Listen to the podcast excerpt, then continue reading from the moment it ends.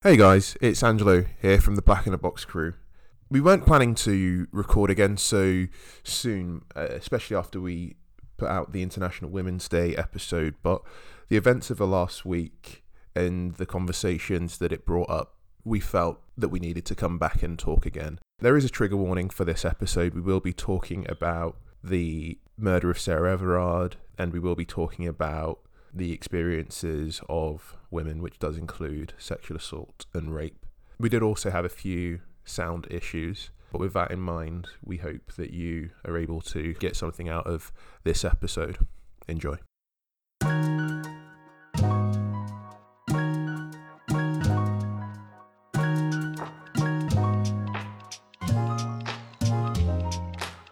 Welcome, welcome, welcome. This is not Dan, this is Angelo. We are hosting an emergency Black in a Box. Dan will be joining us shortly. We decided that we wanted to really talk about what the last week has been like. Don't know if you guys saw the tweet that said uh, Sunday, International Women's Day, Monday, Tuesday, Wednesday, Thursday, Friday, Saturday, fuckery, Sunday, Happy Mother's Day. Um, and, and so what we really wanted to do is look at, in particular, what has been happening around uh, the Sarah Everard case. I thought about kind of giving everybody a bit of a backstory, but I feel like we all know what's been happening with that case, and we just thought as a as a collective that we wanted to have a really honest conversation. So Dan will be joining us, um, and I'm just going to welcome everybody else that's on the call. Welcoming for the third time. This is the hat trick, a bit sooner than we thought. Shabazz, how are you doing? I'm good, thank you. Thanks for having me back. I'm looking forward to whatever my prize is for my hat trick performance. Excellent. For those of you that weren't listening last week, Shabazz is a midwife, a baker of the finest delectable goods, and least importantly, my little sister. Um, Alana, how are you doing? Oh well, you know, so whatever the International Women's Day sandwiched Mother's Day with fuckery, as you said. So I'm just, I'm just meh. just, I'm just, I'm just existing at this point. Very real, very real. Dom, how are you? Yeah, I'm all right. I'm all right. I mean, it's been a, a mad couple of weeks for everyone, hasn't it? So I'm here to listen and set some men, all men, to rights in this conversation this evening. Good. So, first up, when thinking about it's been, I think it's fair to say, uh, a long week. It felt like a 2020 week uh, in that it felt it could have been like two, three years. Um, you know, the week started with the interview with Meghan Markle and her husband, and I frame it like that because isn't that how it's often framed in the other way? And we thought that that was going to dominate the news, and of course, then we moved tragically to the disappearance and then the finding of Sarah Everard's body. On the weekend, there were uh, t- thousands of people that wanted to have a peaceful vigil, uh, a vigil that turned violent when the Metropolitan Police, who it needs to be pointed out, have an officer that has been arrested on suspicion of murdering Sarah Everard, uh, resorted to heavy handed tactics and this led to an outpouring of grief, rage, general emotion, and it also led to a lot of women sharing their stories of harassment and abuse online. The first thing that we wanted to do is just open up the space to uh, the women in the chat.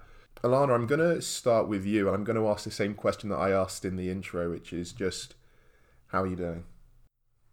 Yeah, you know, okay. So I, I also think like just to give some background on this, uh, I, I don't really have words for how I'm doing other than to just express my like response to the situation. But um it started with a conversation between like kind of in our, our in our WhatsApp group chat, right? About how horrible this was, um, what had happened to Sarah, um, the shock that um as you said, a police officer has been brought into custody. And I think at this point, I mean, I don't know where the case stands exactly, but the the he is the sp- the prime suspect, right? And then it, we really engaged in this conversation because I felt like I needed to go into a safe space because as a black woman, just coming off of a podcast where Shabazz was on it as our guest, along with Yana, where we had literally just been talking about the fear you have as a woman, and particularly a woman of color, um, just walking out your front door, walking from a friend's house home um, because of toxic masculinity and misogyny. So we had just had this conversation. And my next thought after hearing the story of Sarah Everard was I wonder if anyone would hear about this if this were me. um, and that isn't to take away from the bigger issue, which we will talk about, that all women have to deal with. So I guess my first response was one of just anger, just as a woman. And then my next response was a further frustration to see, I don't know, just to consider, you know, if this had been a woman, a black woman, would we even be hearing about this? Interesting. There's definitely more to be said on that, and and we will talk on it. Same question to you, Shabazz. Uh, how are you doing? Um, I think very similar to what um, Alana said. Really, I think it's really interesting that you bring up the point of if this had happened to me, who would know? Um, I had a very similar conversation in the group chat with my friends. Um, and this particular group chat, I'm actually the only black person in the group, and it wasn't me who brought it up. It was one of my friends, and she just said, you know,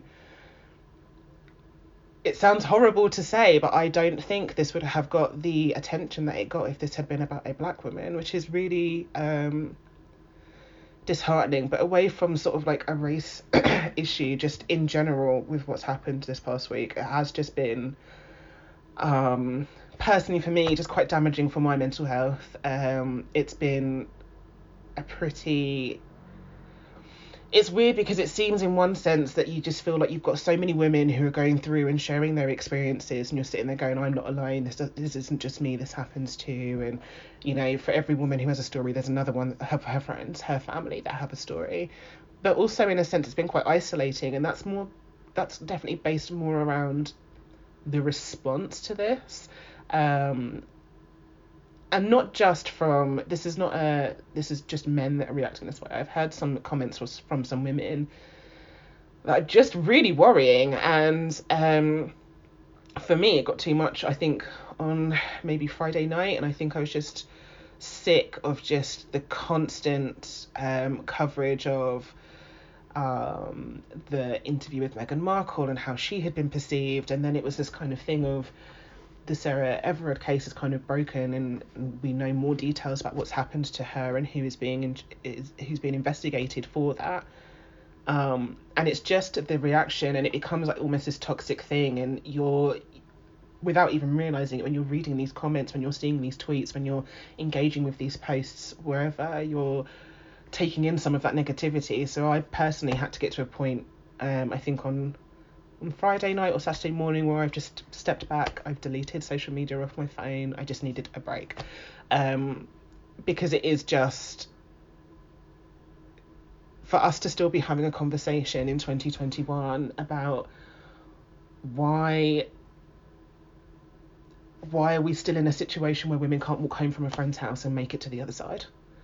Why are we in a situation where when this kind of thing happens that the questions are one of the things that um, really annoyed me as I saw a few comments, I've seen a lot of comments that were talking more about the fact that she had broken the lockdown rules to go and see her friend, and that was the main issue. No, sorry, the main issue is that a, a woman has lost her life walking from her friend's house to her front door.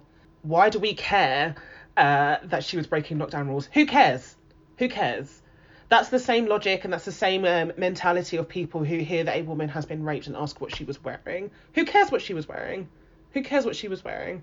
Um, so for me, how am I feeling? Not great. um, this whole situation has has um, unfortunately opened my eyes to a lot of uh, relationships I have with a few people, and really kind of made me check in with myself about how much I'm consuming about it as well because it is just it's got to a state where it was almost felt poisonous for me to be taking in all of this this negativity and stuff. So that's kind of where I'm standing on it at the moment.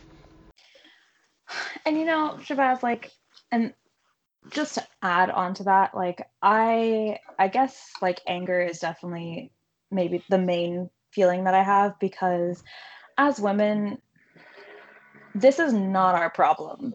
As in, like, we did not create this problem. It is not our problem to solve. And I guess the anger is coming from, yeah, like everyone knows these stories. Women have been talking about this for years now and like very publicly. And, you know, you feel like you have the support of some men. Um, but what is actually being done by men to as I previous, previously said to Angelo, like unfuck the fucked up situation that they've created. like because it's it's not on women. Like men really need to have a fucking look in the mirror and have a talk with themselves and get it together. And I I, I guess like this is like uh, where we can I don't know pass on to to Angelo and and Dom um, and Dan when he gets here because I just don't really want to talk about it anymore. I just want to be like, this is your problem then. So what are you going to do about it? I think that as well, just going from what you have said, is absolutely not. Um, it's not the burden of women to educate men to essentially do what we're all taught in um, nursery school and primary school, which is just keep your hands to yourself. Um, just keep your hands to yourself. If someone doesn't want you to touch them, don't touch them. But at the same time, if we have men who are genuinely interested and want to have a, a an open and adult, a very sort of informed conversation about this, and I'm happy to to have that as well. Um, and I say that, but then at the same time, I have opened myself up to have those conversations. It's one of the reasons I came off social media is uh, I um, I don't know if you saw. Obviously, we were talking about what happened over Saturday and over the weekend with the vigil. Um, I was originally looking for someone to come with me because I'm on my own over here, um, and I wanted to go. And um, someone that I know not very well messaged me, who is a man, and asked me which one I was going to. And I turned around very seriously and said, I'm not really comfortable telling a man where I'm going to be. Um, and his response was something like, um, I don't have the message up now, something like, oh yeah, you've got to assume that we're all rapists and murderers now because of, you know, what's gone on. And I was just like, okay, that's not really the vibe that we're going for, but okay. And I kind of said, yeah, yeah, you know, if that's sure, what you said is fine. Um, and he came back and he said, what's worse is I'm also a police officer. And I said, that kind of makes it much worse. And he laughed, by the way. And I said, that kind of makes it much worse considering who is being investigated at the moment over what has happened to Sarah Everard. And his response when he came back was just kind of like, I'm actually, I might look for the message.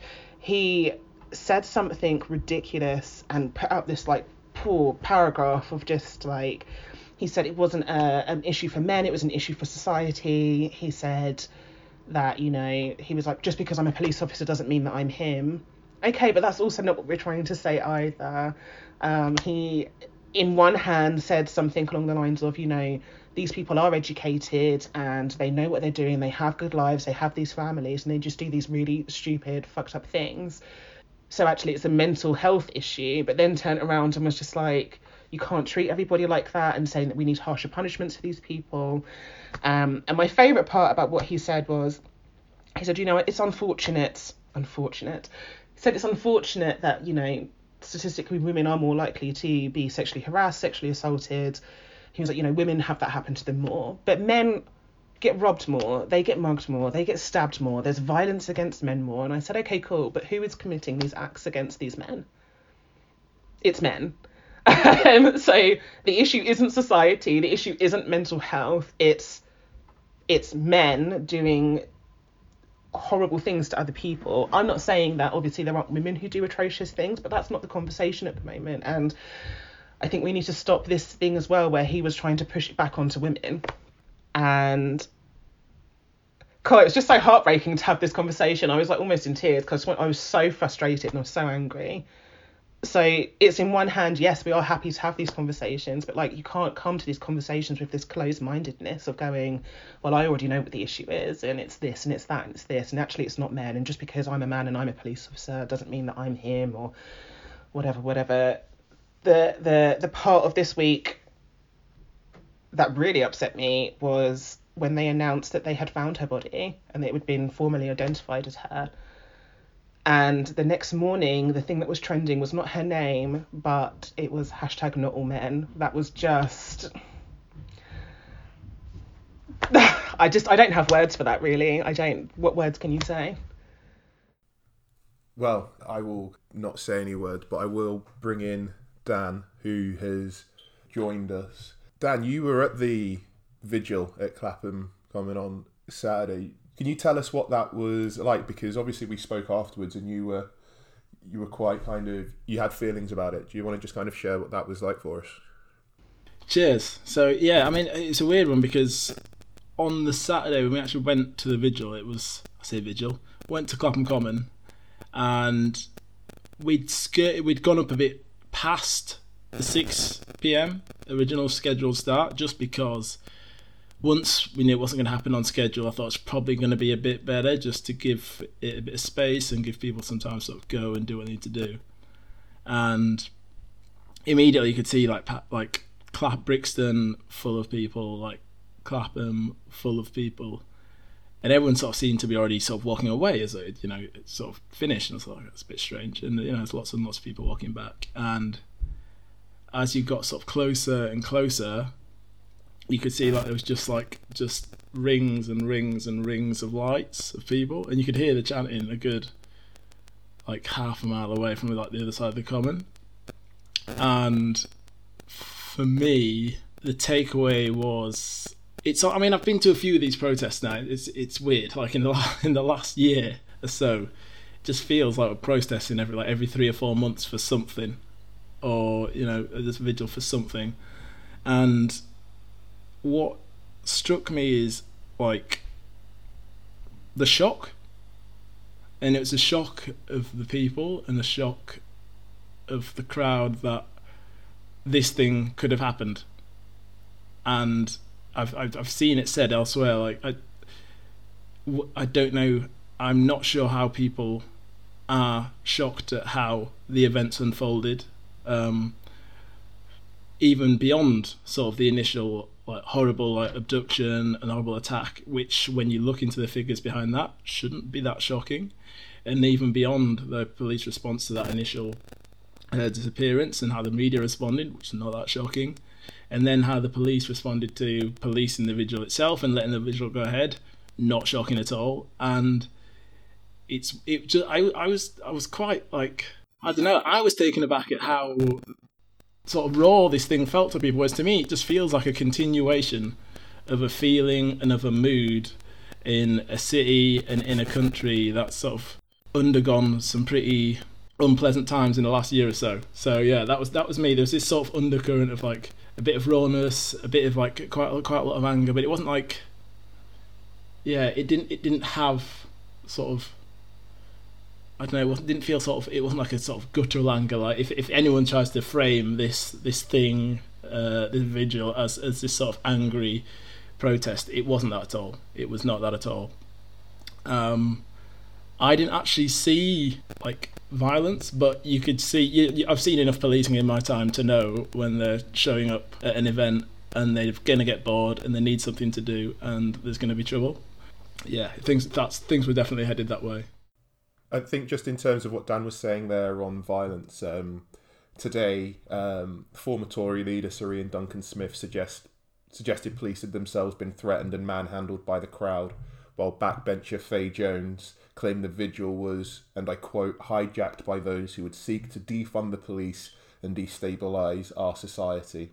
And Priti Patel's response to that was that Miss Jones was absolutely right and that she had made a very, very important point that a peaceful vigil turned into some pretty ugly scenes. So, just to be clear, Dan, you're saying that you didn't sense any of that uh, in the time that you were there?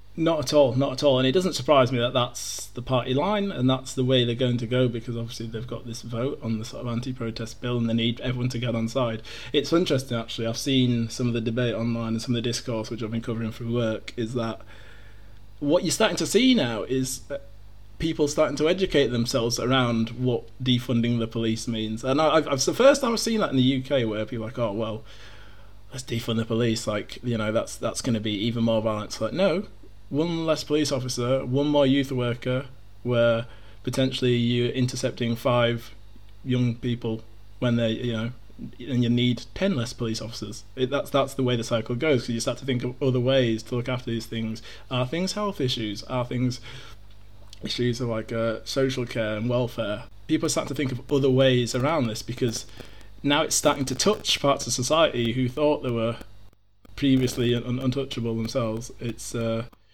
people are starting to think, okay, maybe now we need a better option.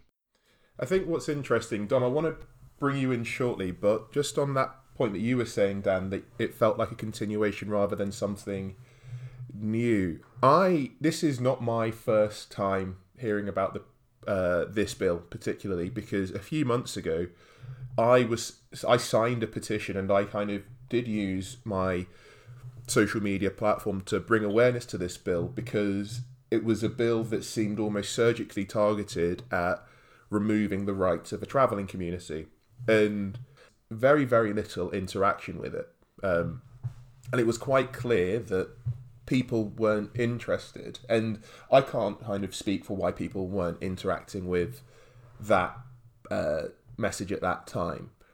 But it's the reason that i've been uh, it's been kind of particularly disheartening for me all of the talk about this bill and kind of protesting against it now is because it seems that it feels a little bit like selective empathy and i think that perhaps speaks to what you were saying alana about would uh, it be the same up would there be the same uproar if this had happened to you or to um, Shabazz? And I think there's two things that need to be said. The first thing, and and Dan, I'll give you know you did a really good job in our group chat of censoring this, is that beyond anything, a young woman has been murdered, and it doesn't matter what she looks like. That's what we engage with. Um, we don't need to use her death as a jumping off point to something else. We should have, as we often like to say, this same energy um, whenever this happens to any woman.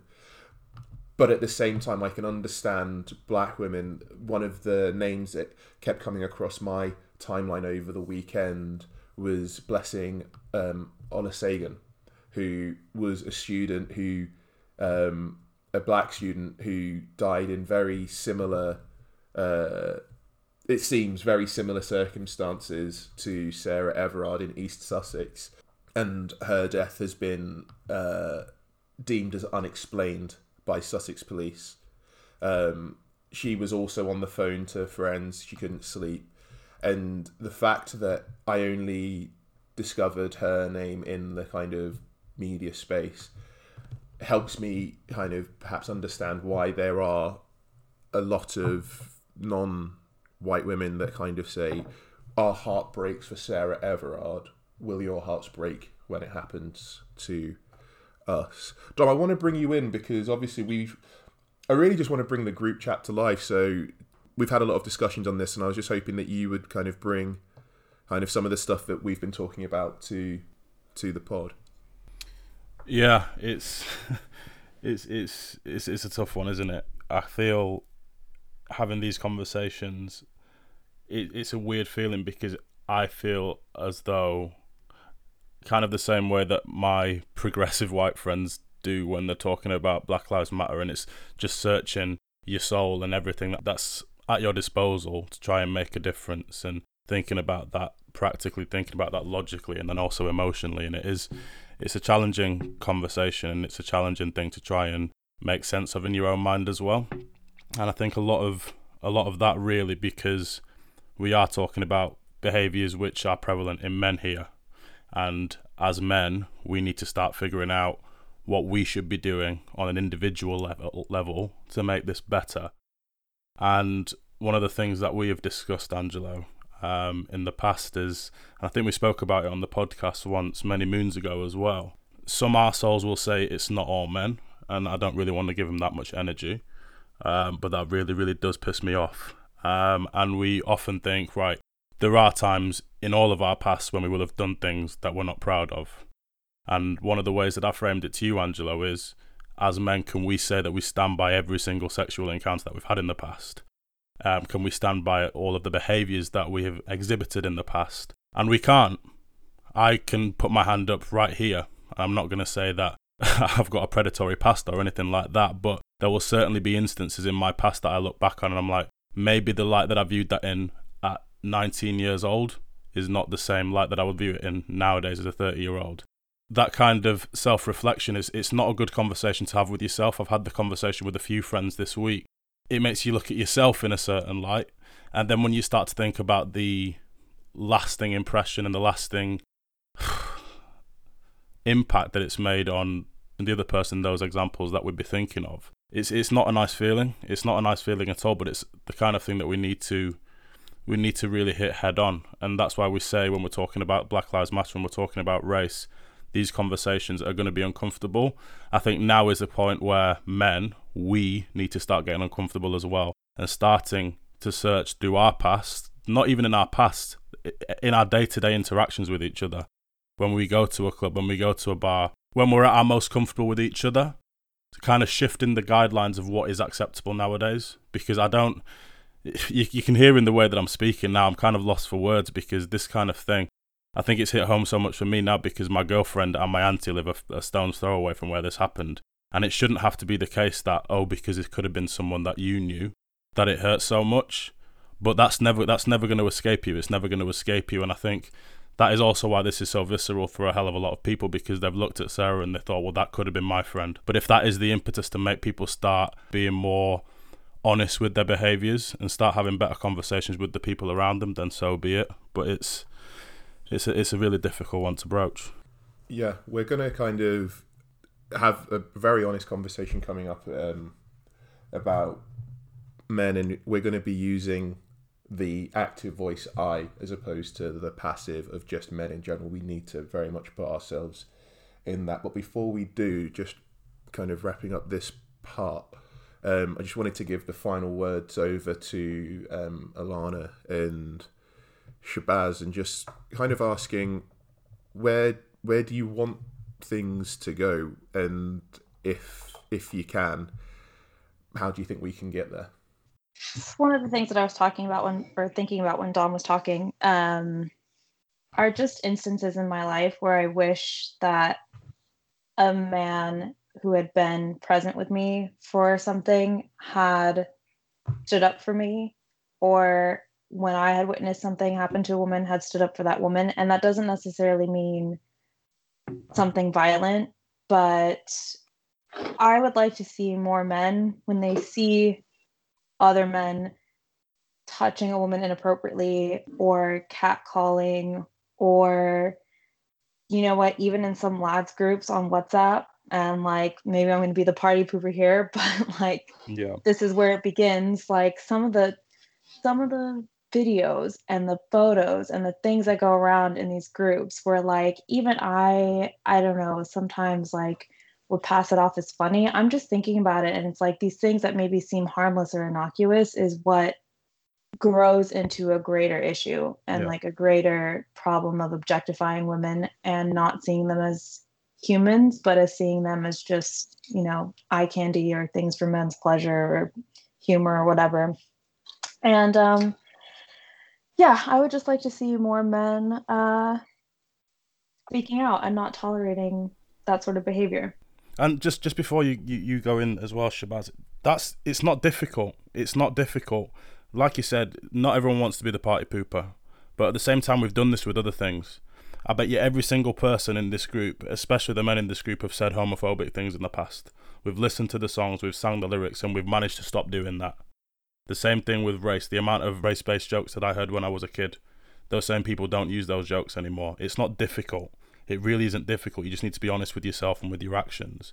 And I think the second that we start to realize that, the second things start to get better. That that's not going to pass. Yeah, we might be in a safe space where the, the, the, the lines of what is acceptable are blurred from time to time, but we're not doing that. It's not difficult to change those behaviours at all. Um, completely agree with you. It's just none of this is rocket science. It's not hard um, to do. And the people who are saying that it's hard are the people who are finding it the most uncomfortable to have these conversations with themselves, with their friends, with their families, with their colleagues. Um, so in that sense, it's not surprising, but it's still saddening. Um, I think for me, completely agree again with everything that Alana said. I think that when it comes to things where you see or you hear things that are just wildly inappropriate, instead of laughing along with the joke, sometimes you do have to be the party pooper and go, hey guys, that's actually not okay. And I think that's what we need to do for the older sort of generations of men. But what I would like to see is these conversations start happening at school um, around consent, around respect um, um, for each other, not just whatever, um, you know, not just respect that men have to have for women. It's the same for women, respect that women should have for men also. Um, I went to a uh, all boys school for sixth form. Um, the sixth one was mixed, and some of the stuff I witnessed there, I think, with the sort of naive, desperate to fit in personality and brain that I had when I was there at school, I probably didn't really recognize how problematic with some of the stuff was, but you hear it about schools all of the time. The boys who think it's funny to ping a girl's bra strap, that's inappropriate. The the people who do things like try and look up a girl's skirt while she's sitting down, or um, you know, if you have you know the stories that have, have gone around about girls who are sexually active or whatever like it's anybody's business but their own it's just maddening um, but also you have the culture of and this i think comes from fragile masculinity of um, men finding it hard to deal with rejection. And there are a lot of times when a man a, a, a woman is again well within her rights to be like hey you know i'm not vibing with that. That's not for me. Um, and men will go and just make up lies about her. Um, I know that I personally have had lies made up about me when I have said no to someone before um, that have led to some very wild um, assumptions to be made about me. Um, I've seen it happen to my friends. Um, you know, it's it's not a joke, but you've you've heard it all of the time when you know a guy is giving you attention in the club or out on the street or whatever, and it's like you know hi babes or whatever, and then you're like, no, thanks, I'm actually not interested, and they'll go turn around and immediately call you a slut, or call you a slag, or say that you're frigid, or you know, say a whole host of other things that are just really derogatory towards you. And I think that until we start addressing it from a young age and then making it uh, a normal part of growing up, and it's it's ingrained then in their brains that it's just this is how it's meant to be. Um, I think that whilst we can and we can succeed with it, whilst we can educate grown men, it's a lot harder to change those perceptions of people who've had these ideals in their mind for a really long time than it is to educate younger generations so that actually it becomes normal to just treat everybody with respect. I'm not saying that we can't do the work with um, older generations, and by older generations, by the way, I'm literally talking about everybody who is above school age. Um, I'm not saying that we can't do the work to change that. Like we've seen it, things change in our lifetimes. I just think that we also need to put the focus back into educating people at a young age, so that we hopefully never have to get to a situation where a woman is killed on the way home from her friend's house. Back in the hot seat. And as Angelo had alluded to earlier on, we're going to talk about male behaviours around sex and consent, and I think that is definitely an issue in the in the very much in the sort of foreground of what happened to Sarah Everard and the experience of so so many women who were sort of reeling their stories off on on timelines on different social platforms through the last week to two weeks, and very much we as we've been talking in our own group about how this is a male problem this is an issue of male ownership. And as Alana said so eloquently, how can men unfuck things? And you know, we were thinking the first step really is to is to take a look back at our own experience and take a look back at things that we did ourselves and uh, yeah sort of talk talk about how we can be better moving forwards and i'll say this sort of from my, my own experience i think someone had posed the question when did you first learn about sex and consent and I honestly couldn't answer that because it's not really it's not really a, a, conversation which I specifically recall having. Like I to recall like v- vague recollections of um, sex education and those kind of classes that we had at school. And I don't recall any set conversations around how to behave like that. You know, conversations with your parents, uh, with with my mum about how to treat be like how to be like a gentleman. I had two other cousins who were both female who told me how to uh, you know what is it what is the way to, to, to treat girls. I was you know I was never really sort of into girls like that until I was like sort of 15, 16. So yeah, I think as a society we just don't have that conversation, and then you go from this leap of position where people don't know anything about it to suddenly the sexually active. You're, in secondary school, you're talking about who's getting off with this girl, who's getting off with that girl, and it's ob- straight to the objectification without sort of anything else leading into that. And it is unhealthy, and ultimately, it leads young men, it led me, lead others down the sort of wrong path, of, of, of and it takes a long, long time to unlearn those behaviours. And um, I, I, I can I can I can think of sort of instances where where previously myself like I've definitely gone into a nightclub and I've I've grabbed a girl's bum. Like I definitely did that in my teen years. Like that's without a shadow of a doubt. And that's sort of when I think of like that if we if we call that tip of the iceberg behavior, like that is it, it that is seems to me to be so micro, but imagine that times a thousand and that's a girl might go through that in a year, and that's that's just one you know think okay, well I've just got I've just got to accept that, and that's the sort of pivot of thought which I think we have to go through. It's like it's it's not it's you can't you can't minimize things like that. That is a big deal because of of how the impact uh, is felt on the other side. It's tough, isn't it? You you talk about the fact that we don't have specific lessons, we don't have conversations about um, consent and how to properly equip yourself in, in those kind of encounters. And what we do have as a reference, what we had as a reference growing up, it was entertainment and be it music or movies or whatever, everything that we consumed growing up, the women were always an object in it.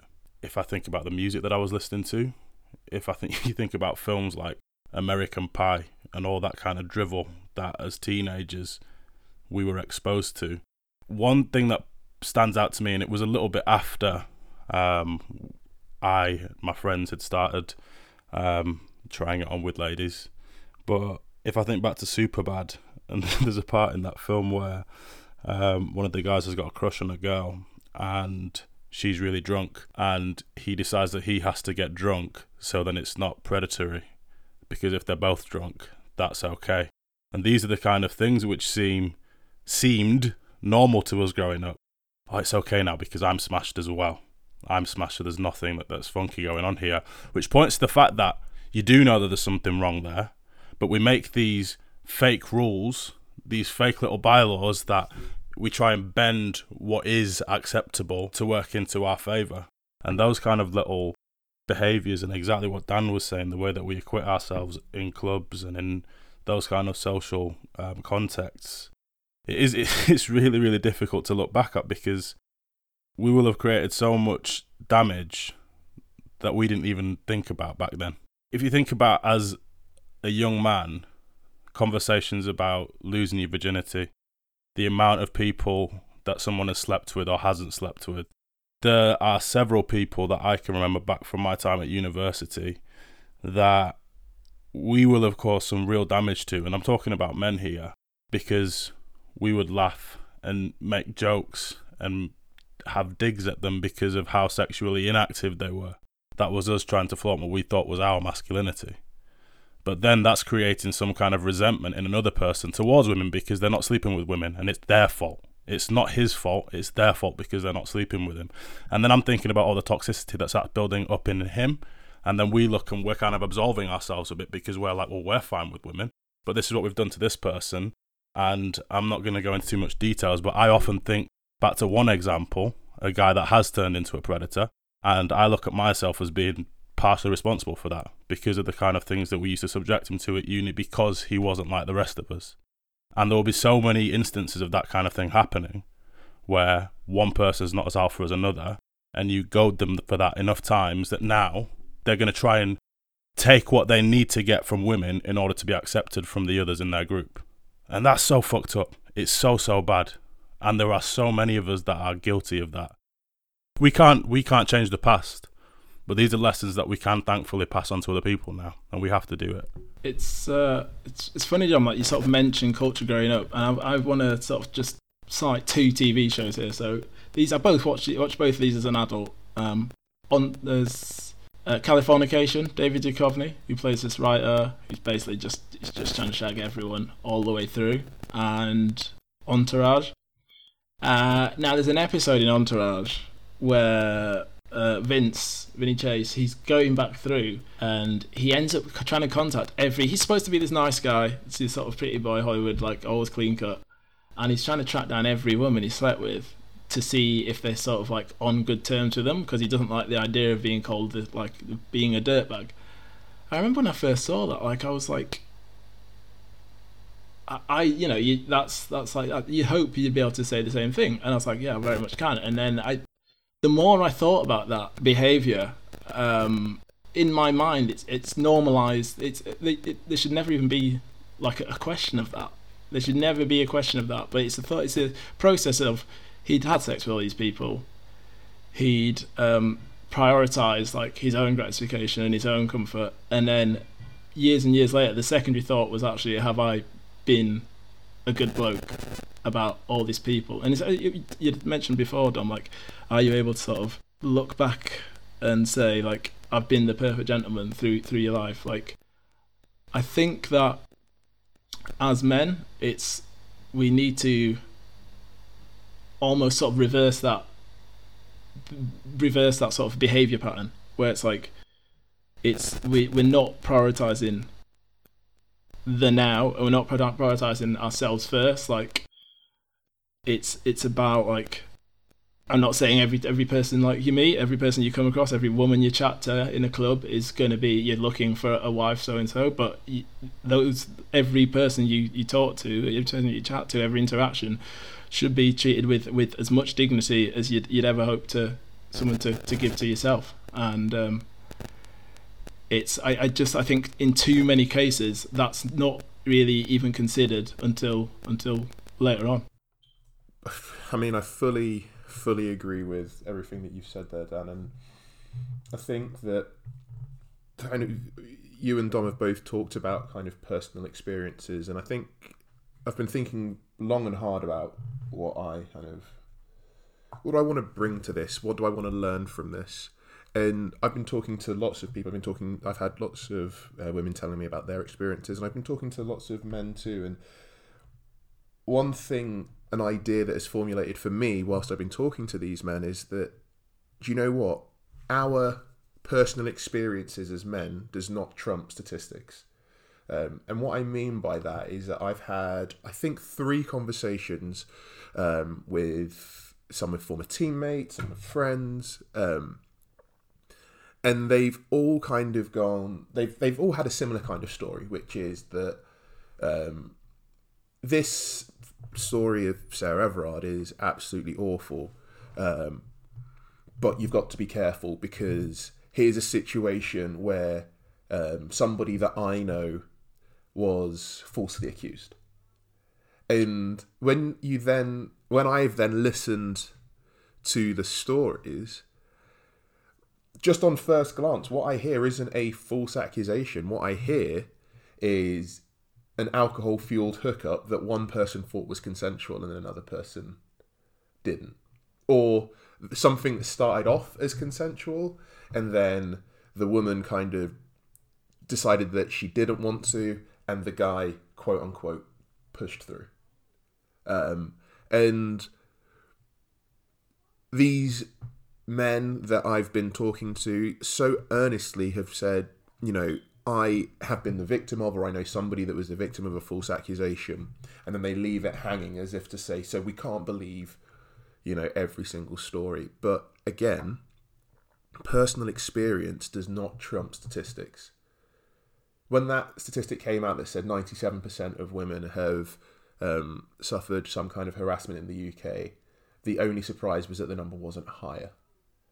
And if you take that statistic to be true, only one of two things is happening. Either there's a small minority of men, let's say 5%, let's say 10%, who are flipping working overtime, going up and down the country, harassing every single person to a level that if it, if it is that small an amount, you almost have to admire the, the grind, the hustle that they're putting in to make sure that they are kind of harassing everybody.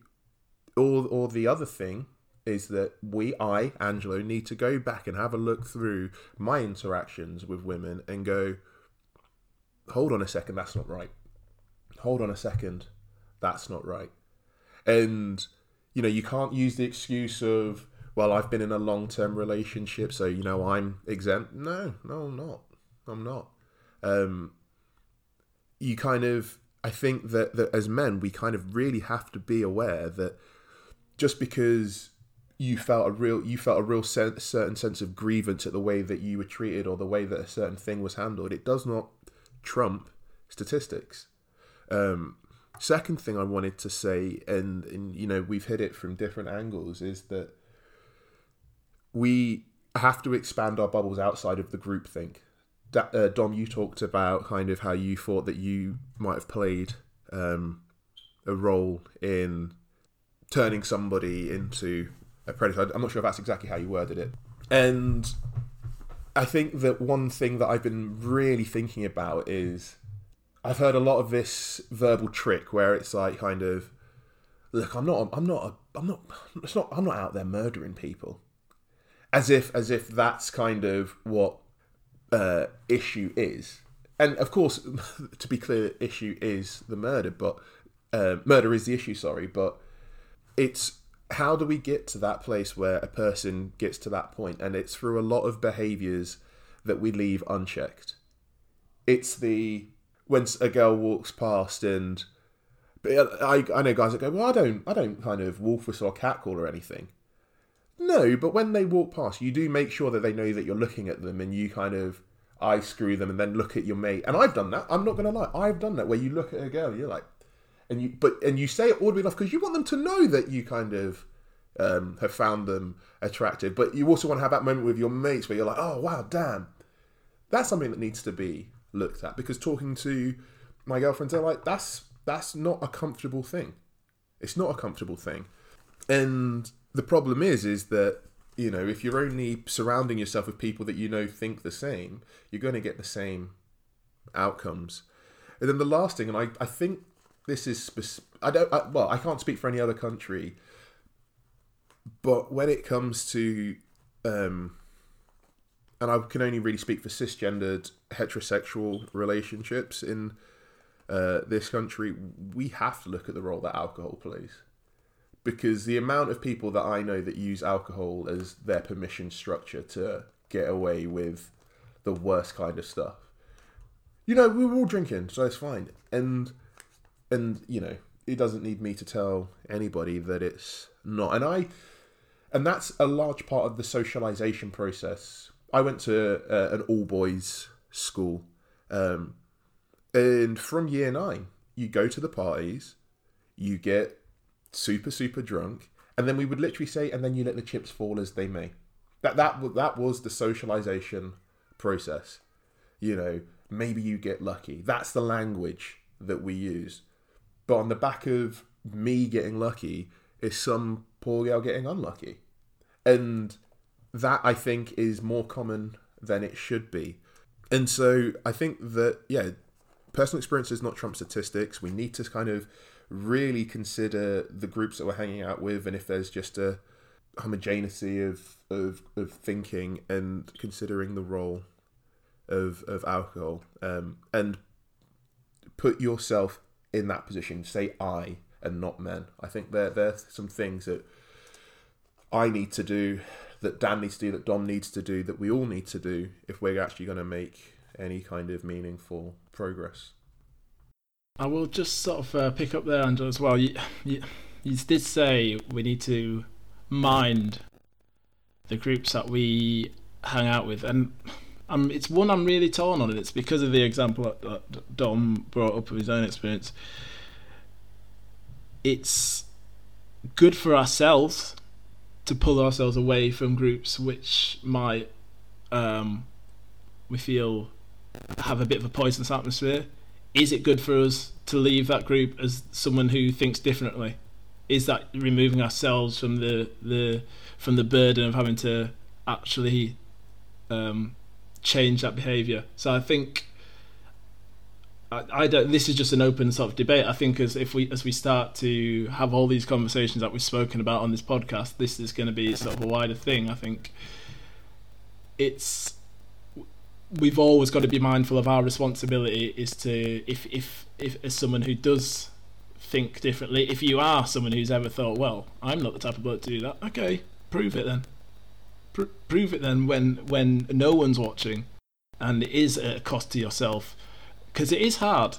It is hard. And i don't want to say like i've played rugby i've played football and it's like we're not going to get into all sort of the locker room talk thing like that, that's in those situations, that's when you are needed most to stand up and stay there and, and take the barbs and, and be the lightning rod to let people know uh, certain behaviours aren't going to be tolerated and shouldn't be tolerated. And I think that's that's it is incumbent upon every bloke to uh, to at least position themselves to do that. Maybe not everyone can do that, and that's fine. But then we need to we need to support as many people as possible who can do that. We have to look at it like this, don't we? We've all got a lot of white friends, and I'm sure that we've all got a few white friends who have said that their grandparents say some mad racist things, and we expect that our friends will challenge their grandparents on their racist views because they're not acceptable anymore. This is no different from that, no different whatsoever. I don't mind being a bit of a social pariah every so often. I've done it with my friends where it could be something as simple as, and it falls off the tongue for a lot of people, referring to women as birds. I don't particularly like that anymore, and I'm gonna I'm gonna check people for saying that. It might be something tiny, but it, it's not difficult. It's really really not difficult. I've done it, and it's terrible, and it's just become something I do because I'm from Yorkshire. This is what we call people, but like, it's not. It's not right. I uh, posted on social media. Um, I kind of chopped up a clip from Hannah Gadsby, who is just the best. If you've not seen um, Nanette, you should go and see Nanette. It's amazing.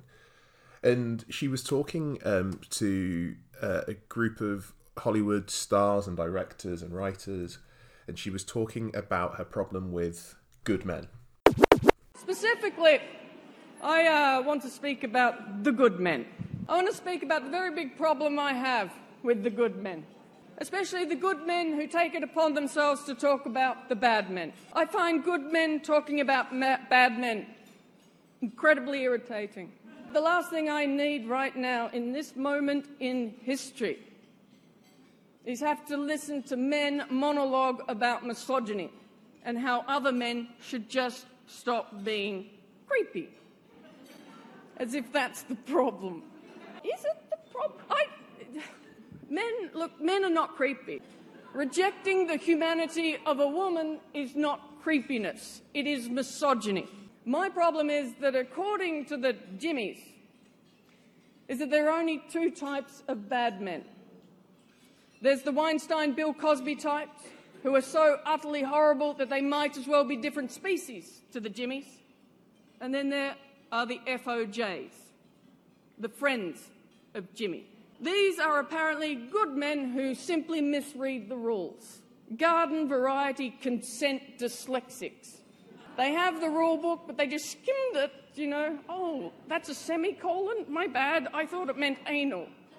My issue is that when good men talk about bad men, they always ignore the line in the sand. The line in the sand that is inevitably drawn whenever a good man talks about bad men. I am a good man. Here is the line. There are all the bad men.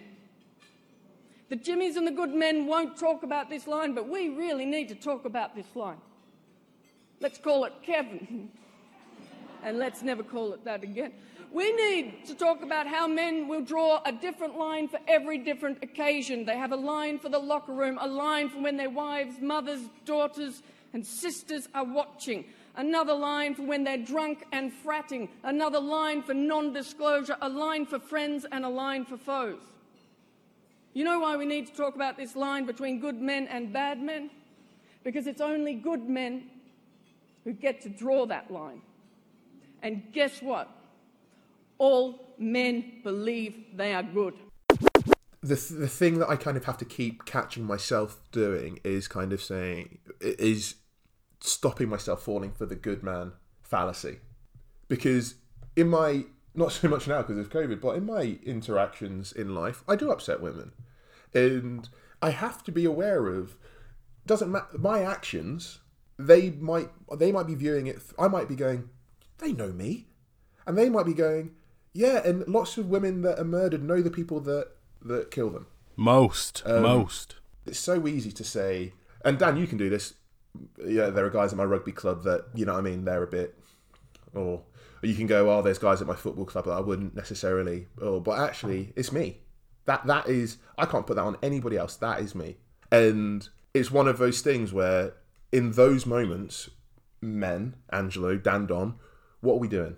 You apologising without reservation, or are we kind of saying, "Get over yourself"? You know, I'm a good person.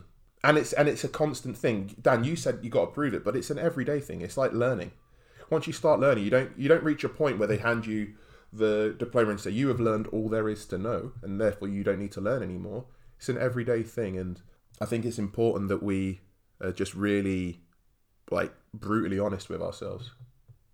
Like even I'm like in in work terms, in sports terms, like I'm very I'm a pretty self-critical person. However, when you're thinking about hurt you've caused someone else, that goes out the window because I don't want to. I don't like the idea that I can be that person. Like much less owning up to that situation where I've caused the harm yeah, in my instance, it's it's very when you're in a situation where you know you've you've you sort of your actions have caused harm to someone else. It's it's a terrible feeling, and it's even worse when you were just going about your daily business, and I'm just trying to be down, like trying to be funny, trying to be whatever, and outside somewhere, I've been grossly insensitive, and it's worse to me because that means that's how I am normally, like the way I usually am could cause someone someone I like like pain and harm. So yeah, I mean it's it's it is hard to hear those things. I guess you you, you hope that you've got people around you that are gonna that are gonna check you, but it's something that I think is ongoing, and you've just got to sort of keep an eye on it daily. Um, I just want to go back to what Angelo was saying about the kind of good guy narrative and kind of potentially ask a bit of an uncomfortable question to the men on the pod, which is do you do you think or have you been in a position where an accusation has been made by someone uh, made, made about someone sorry who you see as a sort of quote unquote good man? And if that's the case do you feel like you're relationship with this person has made you question um, question the accusation and kind of go, you know, I just wouldn't expect that from them, or you know, maybe you know, make up some kind of excuse as to why the accusation had even come come up in in in, in the first place. I can speak to that, and it's more to the first part of your question because honestly, I am and have been for quite some time the kind of person that's I believe the victim. I believe the victim, and I and I will always have that kind of line. But if I speak a bit more to what I alluded to earlier, Um, someone who was a good friend of mine at college, at university, sorry. Dan knows him. We've been on holiday with him. I don't give a fuck about airing him. Um, who's now been accused of rape. He has cheated on a, on his girlfriend and drugged her food so she wouldn't find out that she had an STI from him. All of the worst of the worst things that you can think that a man would do to a woman, to someone that he supposedly loves. And the first thing that came to my mind was right, we got to cut this person off. But then I think that's the easy part.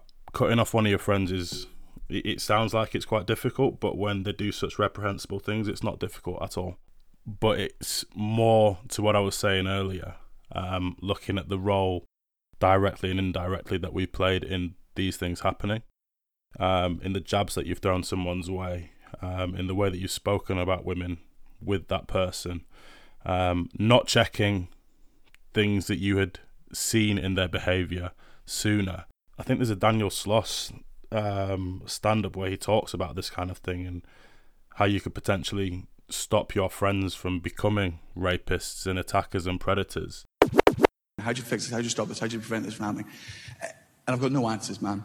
The only thing I can think of is it has to involve us. And by us, I mean men. Now, to the women in the room, I know you know this. None of this is new information to you. You've lived your life, you've got your experiences, and your voices are more important and necessary in this discussion than mine. That being said, I would still like to lend my voice to the discussion. I'm just trying to tell you my experience, and this is my experience. I knew this man for eight years, and he fucking did it. There are monsters amongst us and they look like us. If you are sick of the narrative that is currently going on about men, feel free to change it, but you have to get involved. Don't make the same mistake I did for years, which was just sitting back and being like, well, I'm not part of the problem, therefore I must be part of the solution. Because that's just not how this fucking shit works. I believe and deep down I know that most men are good. Of course we are. But when one in ten men are shit and the other nine do nothing, they might as well not fucking be there. Being good on the inside counts for absolutely fuck all. You have to actively be good and get involved. Instead of having this fucking hero complex of being like, I'm going to beat up a rapist, fucking prevent one, stop one, because I know it can be done, because I know how I fucking failed at it. Because if I'm being 100% honest with myself, were there signs in my friend's behavior over the years towards women that I ignored? The answer is yes. And then he raped my friend, and that's on me until the day I die. Talk to your fucking boys. Get involved. Because I'm going to be honest with you, lads. Women are trying their hardest to not get raped. Like every day, they try to not get raped. I think it's their priority. Mine's is Wi Fi. I can't do much. I just won't do nothing anymore. And I'm just suggesting that you do the same. And I think now that's what we have to take as a responsibility. It's not necessarily looking through our history and saying, oh, I could have done that better, I should have done that better when there is an accusation against someone that you know, no matter how much you believe that person, how much you have got on with that person, how much respect you've had for that person, it's for me. It's not even a question. I'm, why would somebody else say something like that about about someone unless it was unless it was true? Yes, there are some certain certain circumstances where someone will make something up, but for me, those are far too few and far between for me to take that as the line that I'm going to um, approach other conversations with. But it's yeah, that, for me, it's a hard line thing. Quickly, it's a hard line I thing. think um, um, the best way I've heard it described is that um, for men is uh, black men. It was it was done specifically to black men. They said assume women play the rape card about as often as you play the race card, and I was like. Yeah. That that that more than anything really broke it down for me because I was like, of course, if any of the conversations that we've had in last year about race and any of these things have shown, it's that people often don't want to think critically of themselves, but then even when they do want to educate themselves, it's like pulling teeth. like mm. it's it's difficult to train to teach an adult how to question themselves.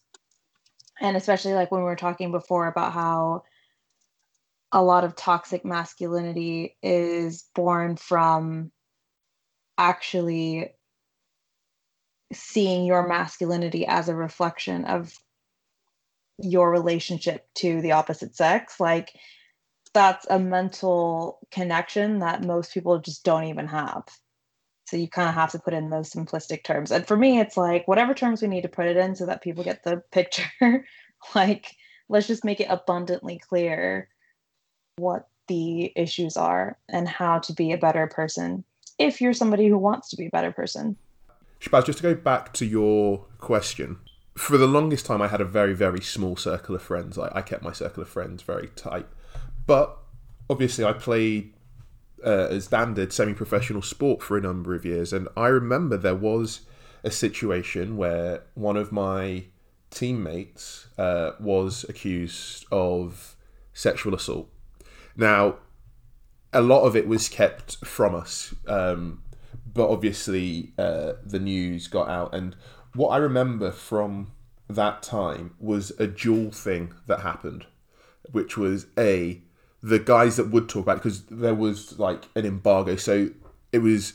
Um, we had a partnership with another institution that supplied a lot of players, and the players at that institution had been told unequivocally, "You do not talk about this. You could lose um, your money. You could lose your position. You can use, you lose your place." Um, but obviously, things get out. But what got out to me was really only two things, which was how good a guy this guy was. He was the best of us, and how much how uh, like every detail of his accuser's sexual history um, and that is all uh, because you know she had been around the institution that they were in i didn't i it was only when you asked me that question Shabazz, that i thought back to that situation because i was one of the older players i was one of the senior players and these were a lot of the younger players so you know I wasn't one of the ones after training that would stay for a few drinks. I wasn't involved in that. Like I was semi-professional means that after training I needed to go home and do my marking. Um, but I, when you said that, I kind of, I didn't challenge the narrative. Um, the player that was accused, I didn't particularly know. He wasn't a regular first teamer, so I wasn't like I had lots of interaction with him. But I never really questioned what they were saying. That he was the very best of them um, and crucially, neither did I question why they would be telling me about her sexual history as if that in of in and of itself is a defence. And so in that situation, I can say I fell massively short. I fell massively short. But I and, and I also can say, and Dan, maybe you want to speak on this, is that um, particularly rugby, the the relationships that you that I personally forged in rugby were born out of hard times, hard physical times, hard all out of the game. Kind of you, you kick seven bells out of each other. You kind of trust the you know your guy to have your in your inside. You it's so easy when you have that to just twist it two degrees and corrupt it into something that's very very ugly.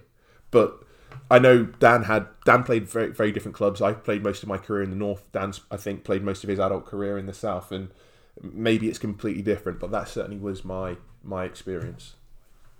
Are you aware of the broader reputation that just being associated with a rugby club has? Very much so. Because because the second that I hear anything untoward about a rugby player, unfortunately, given so many of my best friends have played and do play in rugby teams, straight away because of the kind of behaviours and the goings on in rugby clubs, especially at university, I automatically lean towards the worst anyway. And I'm I'm not saying that it's any worse than any sports, but it's more visible than most of the other sports because of the size of you all.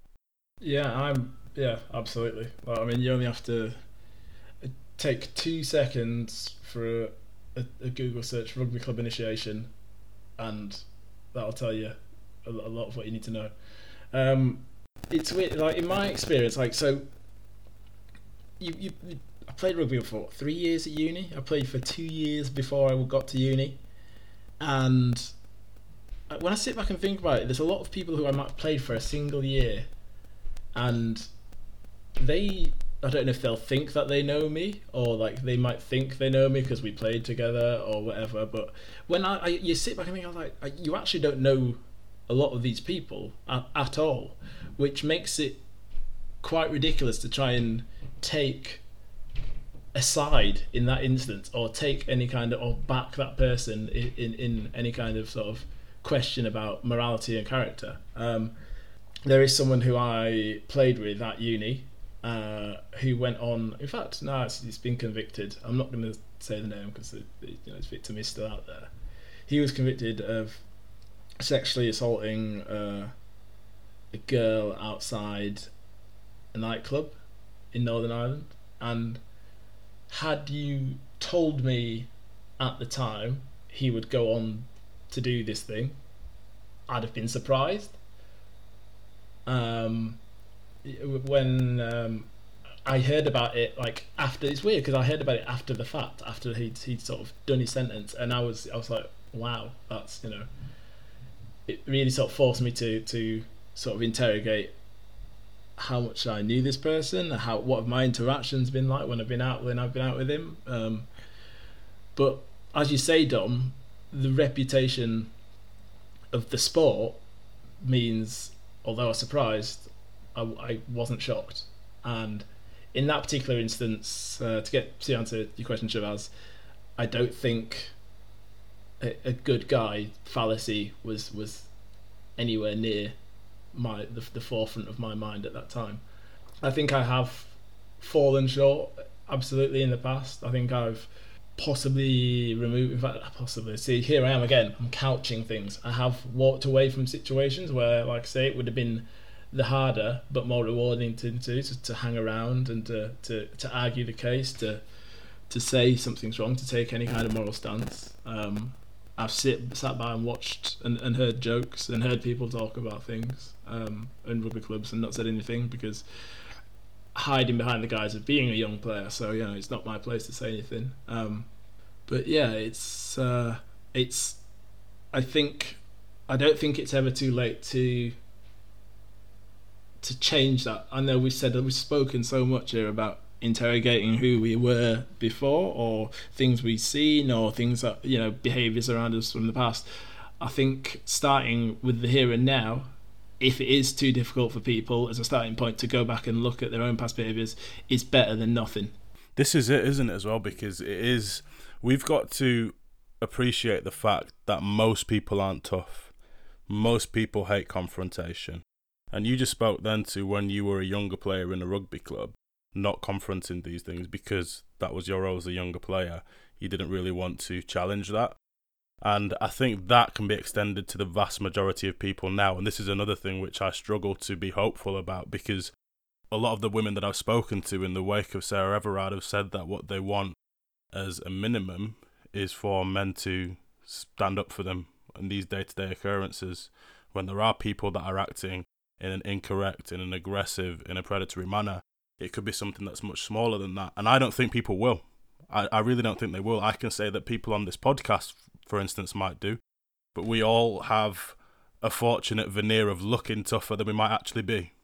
But there are a hell of a lot of other people out there that aren't. And that's why I do get concerned that won't stand up for people in public and that I can't really see a way that women are ever going to get that support that they need and that they deserve in those instances because I just think people are too scared to confront people that they don't know in public. If you can't even confront your friends, how are you going to confront a stranger that you don't know?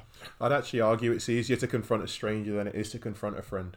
You confront a stranger, it's over and done within a moment. You confront a friend, you kind of start going, well, that's a relationship that I might lose forever. So, whilst I kind of agreed with everything else that you said, I think actually it's much easier to stand up for a stranger than it is.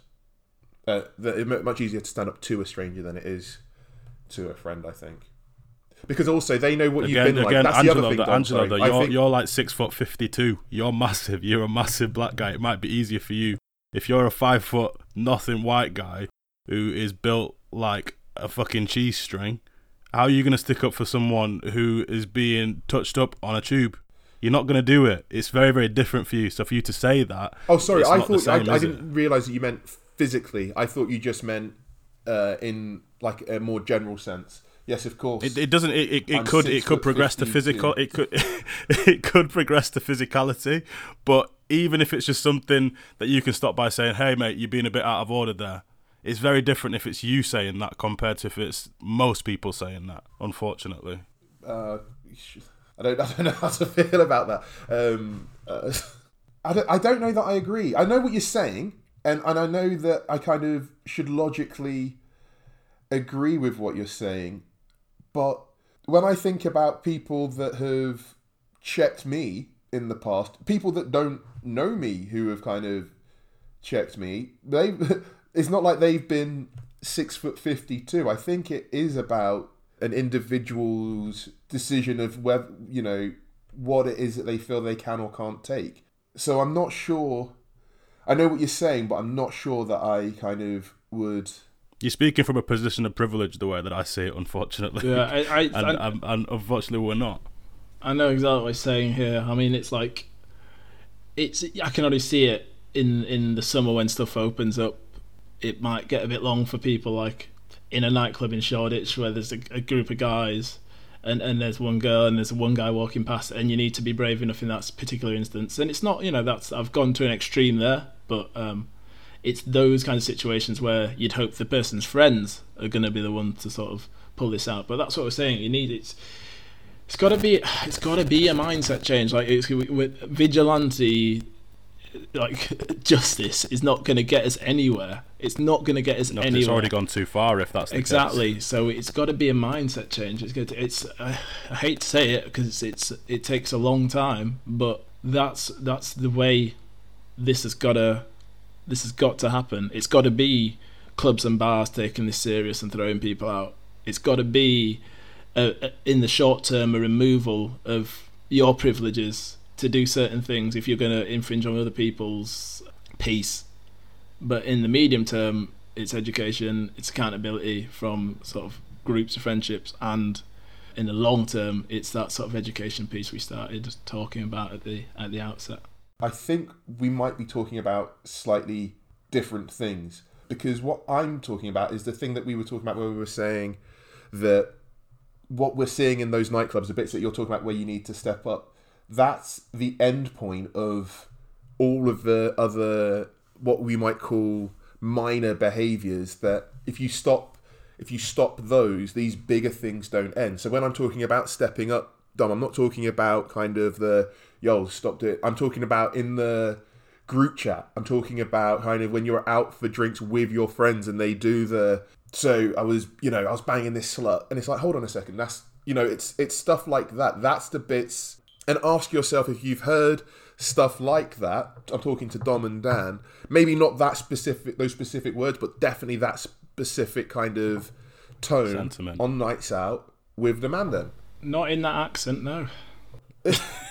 but my point, I, I feel like my point is is is made, which is that kind of yes, I agree that as somebody that has size privilege, I've never felt any way about kind of kind of stepping to anybody that I need to step to. But I've also been timid in situations when I'm round the, when I'm round quote unquote the lads.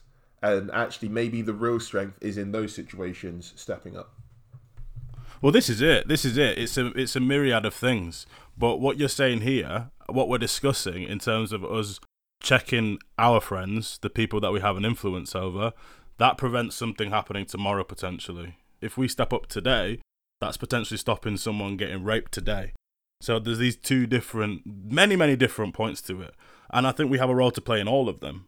And the point that I was trying to make is that I think, unfortunately, the majority of people are too afraid of confrontation to do that. I, I genuinely believe that. Yeah, I, I do think it is multifaceted. Um, but I guess like just to bring it back to what the central issue is, is that at the end of the day, it's your female friend who, like you're saying, Dom, might be attacked or assaulted. And not to say like I want to put any of my guy friends or be sizist and say like, oh, if you're a bigger person, you should have the bravery to like step up, or if you're a man, like, and you're a small person, that's like, I don't want to say like just because you're a man means that you suddenly have to be the protector because that's not it either. But just from my perspective, I would like to see more, significantly more, you know. But I do also think that you have to judge the situation, you know, like I was saying in the last pod when I was in that precarious situation where um, somebody touched me inappropriately, where normally I would make a big fuss and say something and maybe like start throwing stuff if I felt safe enough to do so. You just have to i don't know make a judgment call in terms of your own safety. I was trying to find something that I posted last year, and it was looking at some of the comments that um, law enforcement and judges and court and stuff like that have have made when it comes to discussing sexual assault cases and they were so shockingly worrying with the language that was being used and the kind of narrative that was being displayed um, comments such as I think one of the comments was something like, you know, when you find yourself in that situation where it's uncomfortable, I think the best thing to do is just lay back and take it. And other such comments I just I don't even want to get into. So I guess another question would be, do you think that even if we're doing the sort of groundwork at the bottom and we're talking to our friends and we're talking to our families and our brothers, boyfriends, everyone. Do you think that real change will happen if the yeah, if the system is is is still kind of set up in that very old-fashioned, completely inappropriate, um, completely unrealistic way? Do you feel like us doing the work down at the bottom will make serious change? I do think you can't have this conversation without talking about the systemic issues that basically uphold um, the patriarchy, I guess. Um, I have my godmother's mother, she's a DA in California. And so she's talked to me about some of like the cases just generally that she's had to look at. Hey, cop. And and the amount and the anyway, the amount of um the amount of cases that just get thrown away that have to do with sexual harassment, sexual assault, because at least there the judicial system is set up in such a way to basically make it impossible for someone who is a victim of sexual assault or violence to prove that they're telling the truth it almost is like the system is rigged in the favor of the predator and i don't know if it's like the same here in the uk but i would imagine it is very similar like the system is set up um, similarly. Um, and that's the other thing too is that when a woman is brave enough to come forward and to report something that's happened to her and the system that's supposed to protect her and supposed to provide justice fails so many times like what that does to a woman's psyche what that does to just the psyche of the collective psyche of women in general is traumatic. And then if you are in that position of being a victim and it's like the system has failed you and then on top of that your male friends or the people around you even female friends then also don't believe you just because somebody your assailant didn't get a conviction uh it is like lifetime trauma right there. Um and so i just think that that is really important to have in the conversation too and like what you guys are talking about of if somebody's ever been falsely accused and it's like i don't you know who really knows whether it's false or not but i would say that in a number of those quote unquote false accusations it's just that they didn't get convicted but it doesn't mean that it didn't happen. Um, i think you also have the case i mean this is taking it back a bit now the whole um, the case of brock turner and the way that that was portrayed i know obviously that was in america um, but even the way that that was portrayed um, I think his dad said a very memorable thing for all the wrong reasons. Didn't he say something about, you know, his son shouldn't have to um, face the consequences for, was it like 20 seconds of nudity or something? He said, which was disgusting. He said that he had his whole life ahead of him and that basically his life shouldn't be ruined just because he raped a woman, even though he had ruined somebody's life. That because yeah. he was a star student and a rich white boy like basically his life was more valuable than this woman and again because he was a, a celebrated athlete and he brought that kind of um, attention to the college that he was attending that was placed above that of of the the victim in that situation the the, the full quote from his uh, dad and i think it's important to remember that he was sentenced to six months in prison because the judge had stated that a longer sentence would have a quote unquote severe impact on him. Um, and of that six, I believe he served three. Um, but Turner's father, in a letter to the court, said the sentence is a steep price to pay for 20 minutes of action out of his 20 plus years oh. of life. Um, it makes me just. Oh. It's actually sick to hear that. Uh, yeah, and just to kind of complete it, his attorney, in trying to have the sentence overturned, argues that uh, Turner was trying to have quote unquote outer course, an activity that does not involve vaginal sex and is a version of safe sex. Oh, Fuck, man. like I can't tell you how when I hear this stuff, like my heart is just I feel like I've got palpitations and I feel like I want to vomit. Like the fact that these are things that are being said by people who are meant to be essentially protecting us and dealing out the justice to the people that do wrong. The fact that you can have someone who is in such a powerful position to make comments like that and get away with it. And a Um, parent. I can't imagine having a son that did something like this and me not being anything but like, where did I go wrong? Yeah, yeah. The hell is wrong with you? Like, we need to fix you. Like, I can't imagine. I can't imagine having someone like that as a son and taking that stance. and I fully understand this uh, the, the parenting uh, concept that you do want to protect your children. Of course, you want to protect your children; they are children. But a part of protecting your children is also educating them so they don't go out there and, and harm someone else's child. Um, you know, a part of protecting them is is is is teaching them what is right from what is wrong and teaching them what consequences are for for bad actions teaching them how to protect other people. It's just all of it is is education and that is part of being a parent. Being a parent is not finding your child in trouble and going there there I'll protect you and I'll say whatever needs to be said. Let's screw the other person that you um that you've affected like that. Let's let's completely ignore their feelings their thoughts and the trauma that you have left them with because i'm here to protect you and you're my main focus. That's for me i mean i'm not a, a parent i don't have a child but i would hope that if i did have children that that's the kind of stance that i would take. I can't imagine that i would ever be in a situation where i would hear that my child had done something so outrageous.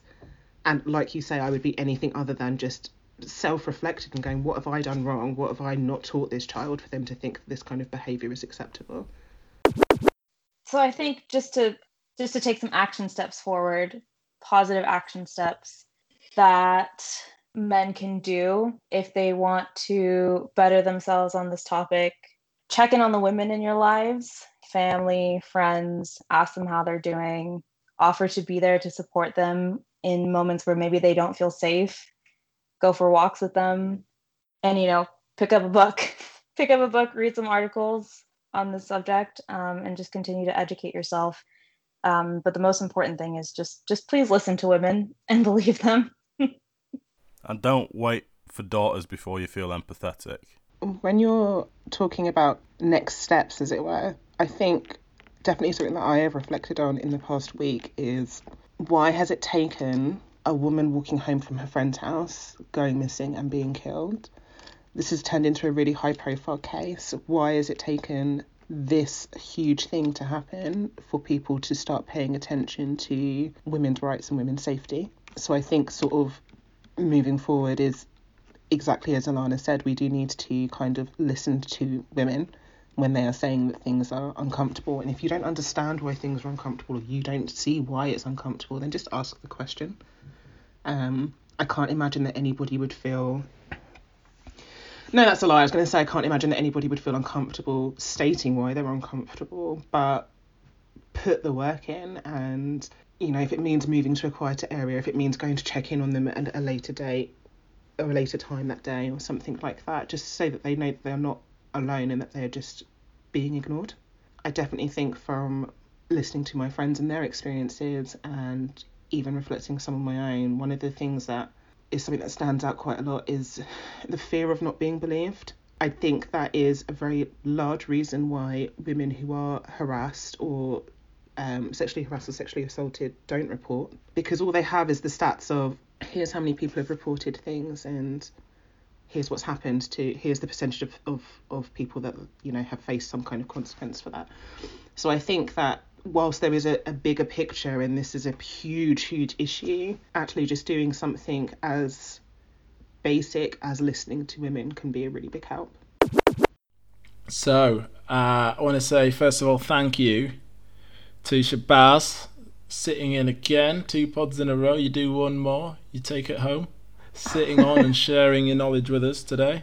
thanks for bringing me back again looking forward to the next one I mean, well, just to give it give it a bit of a break. Look, Al- Alana's been here for a year now. Uh, Yeah, slow your roll. Alana, thank you, thank you again today for uh, sort of blessing the pod. yeah, thanks guys. Thank you. It's been a, a at times a heavy episode, but a necessary one. As we said, we, we're grounding this pod in men having these difficult conversations and looking critically about yourself. And in my own instance, no longer hiding behind the shield of it wasn't me or laddish behaviour. It's time for us to, to change and check our friends and start inching towards a better, safer future and world for for women. Hopefully, you all take something from this episode, and we'll catch you on the other side next time. Thanks very much, guys.